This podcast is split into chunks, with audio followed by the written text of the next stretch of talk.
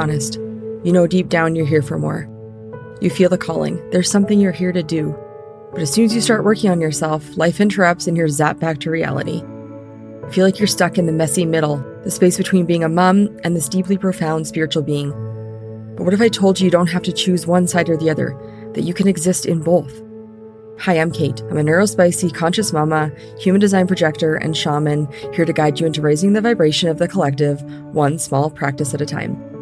I invite you to let me guide you on this journey of growth, healing, and expansion.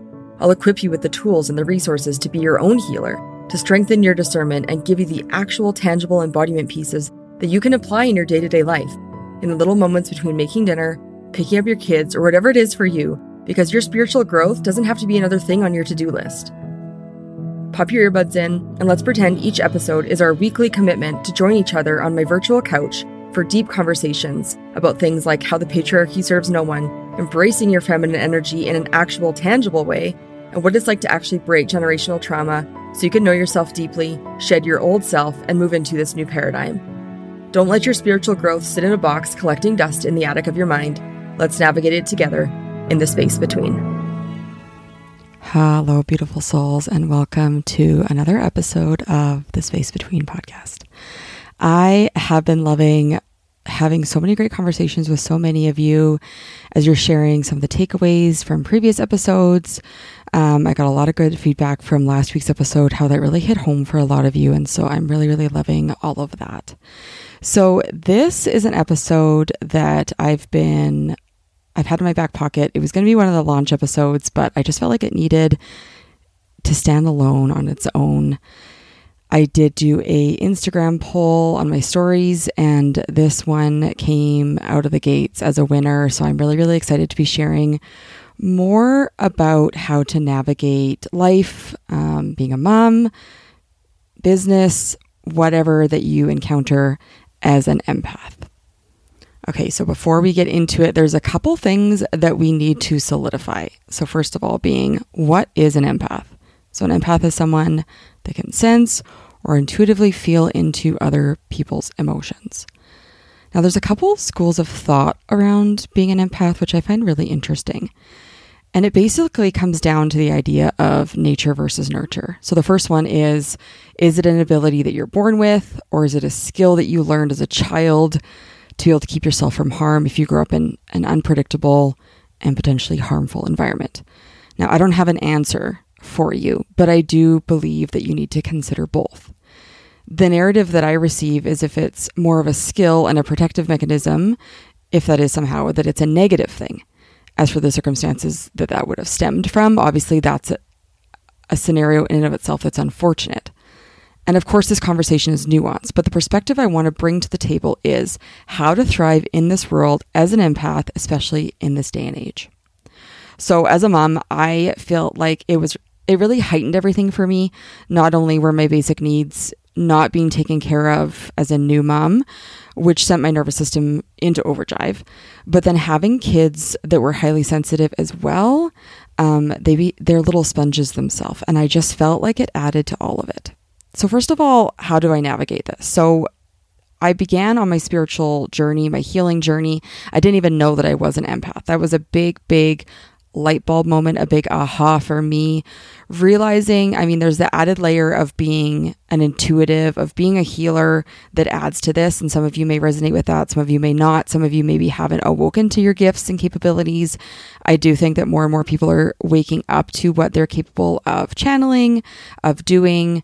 Um, so that's a conversation for another day, but that did add an interesting layer to it. So once I started to realize that I was rece- receiving intuitive information a lot that I needed to have boundaries in and around that, I could start to filter through the lens of being an empath specifically. So, having an awareness around it is really, really important. Starting to notice how you feel. Now, I got into a routine of having clearing practices. And when I got into the habit of having a clearing practice, it helped me realize how much I was really absorbing, right? So when I got in the habit of doing this, and I'll tell you how I did that in a minute, but when I got into that habit, I realized how good I could truly feel And that's when I was like, wow, I really do absorb a lot of things. I really am a sponge for a lot of things. So, and if you've worked with me in the past, you know that this is something I've recommended for years. I've talked about this, but the idea of getting into a habit, especially most people in my world have ADHD, maybe don't know it, but um, having alarms on your phone. So I got into the practice of having alarms set on my phone a few times a day that would get me into the headspace of reminding me to clear my energy. Now, how did I do this? So, first thing you can do is literally just like brushing yourself off. Just the motion of brushing yourself off can be really, really powerful. Okay. Wipe your arms, wipe your front, wipe your back. That can be really, really powerful. Taking a couple deep breaths.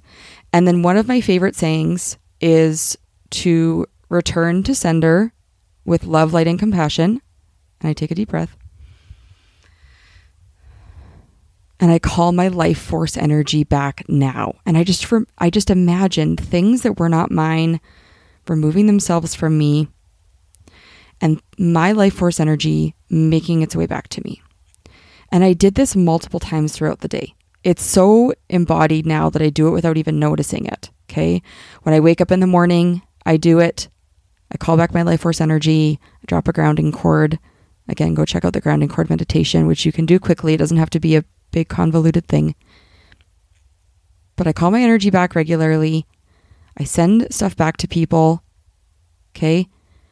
I do that multiple times throughout the day. Anytime that I'm in a crowded environment. Okay. So after I'm in a group setting, when I'm in a grocery store or whatever like that, when I come out, I'm doing those things in my car. And I'm getting in the habit of doing that. Okay. So something that I would recommend you doing is you know, setting a couple alarms on your phone, getting used to doing this, but just start by physically clearing your space. Again, you can use like sage or things like that regularly. Dropping a grounding cord. It doesn't have to be all of these things, you know, pick one and let that be the thing that you run with, okay? But then what happened is it gave me a baseline to be able to be like, this is how I feel most of the time. Okay. And when I'm feeling off, I go through a little bit of a like checklist. Like, okay, I'm feeling an onset of strong emotions. Why? What's going on? And, you know, this is nuance because there's the school of, you know, there's the thought that's like, just feel your feelings, right? But as an empath, as a sponge, a lot of times I'm like, is this even mine? There's been times where I'm like feeling these strong feelings and then I'm like, this isn't even mine. So, yes, I want to validate my feelings. Yes, I want to just honor how I'm feeling. But more often than not, I'm like, is it even mine to process? Okay. And if you work with me one on one or work with me in any capacity, that's always the thing I do is make sure we're in our own energy first, sorting out this energy, right? Making sure we're in our own energy, that we have energetic hygiene, that our luminous energy field is not inundated with other people's stuff, that we're in our, our own energy. Okay. So that's the thing is to just make sure that you are playing within your own energy field and you're not taking on other people's stuff. Okay, so when you get into reg- regular energy clearing practices, um, it really, really can help with that.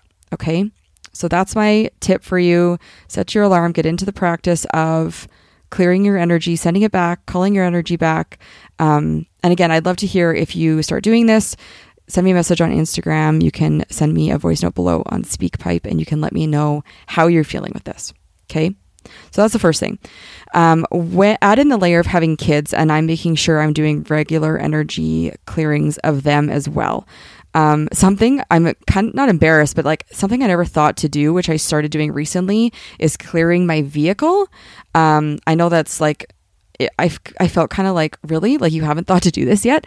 Um, when it gets cleaned and stuff like that, but I'm just making it more of a ritual, more of a routine to sage, to clear that energy, to use my rattle, um, my shaman rattle in there, and just make sure that I'm clearing that space, introducing more crystals into my vehicle because my kids are coming home from school. I'm picking them up, and they're, um, there's a lot of energy floating around my vehicle. So I got into this practice of doing this and I've noticed a huge difference. So, just a little thought for you as well. Um, if you are picking up your kids from school, just to make sure that that's a, space that you're clearing as well, because it does make a difference. So, um, my middle one is quite the sponge. So, he brings a lot of stuff home. So, I really have to make sure that I'm helping him to clear his energy. Um, Another thing that I always like to step into is, of course, baths or showers are a really great way for them to clear, um, and and for myself as well the other practice, of course, is my grounding cord. I do do that often. I'm dropping a grounding cord when I'm feeling a little bit more inundated with things. I will cut a grounding cord and drop another one. So that's another thing as well.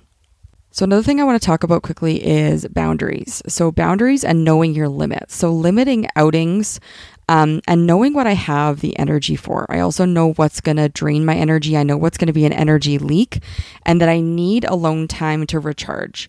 Now, that's specific, something specifically that I need. I know that I need alone time to recharge, uh, recharge, and I don't um, make that mean anything. Like, as a mom, that was something I had to like go through. Like we're just taught to just give, give, give, and it's so ridiculous. But um, that's something that I do without question, and it, it's something that I communicate with my kids and encourage them to do as well. Is to really make sure that you're doing what you need to do to recharge. Recharge.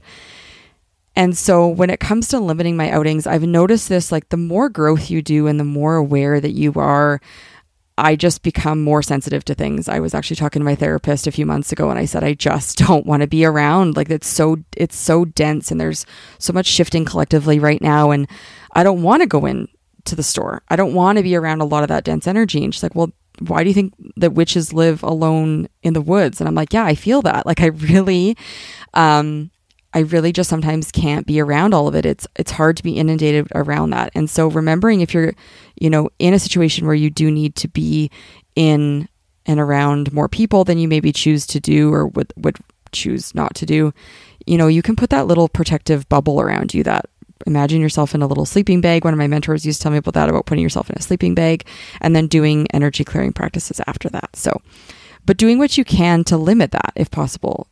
You know, I order my groceries online. They come to my door. It's something I didn't have the privilege of being able to do prior to where I'm living now.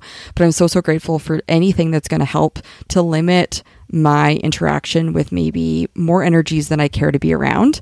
Um, obviously, this is nuanced, right? We don't want you to become hermits and not be around anyone because it's it's a lot, right? But just another thing to consider is what I want you to step into is where are ways that you can limit energy leaks, where you can limit ways um, where you're going to be absorbing other people's energy that maybe isn't what you want to be around. And again, the power of being around those that are supportive, that is an energy you want to be around, right? It's always the other side of the coin. I want to remind you to put yourself in spaces and places where you're around others that breathe life into you. A conversation I wanted to have with you, a few little tidbits and tools and tips and tricks to share with you.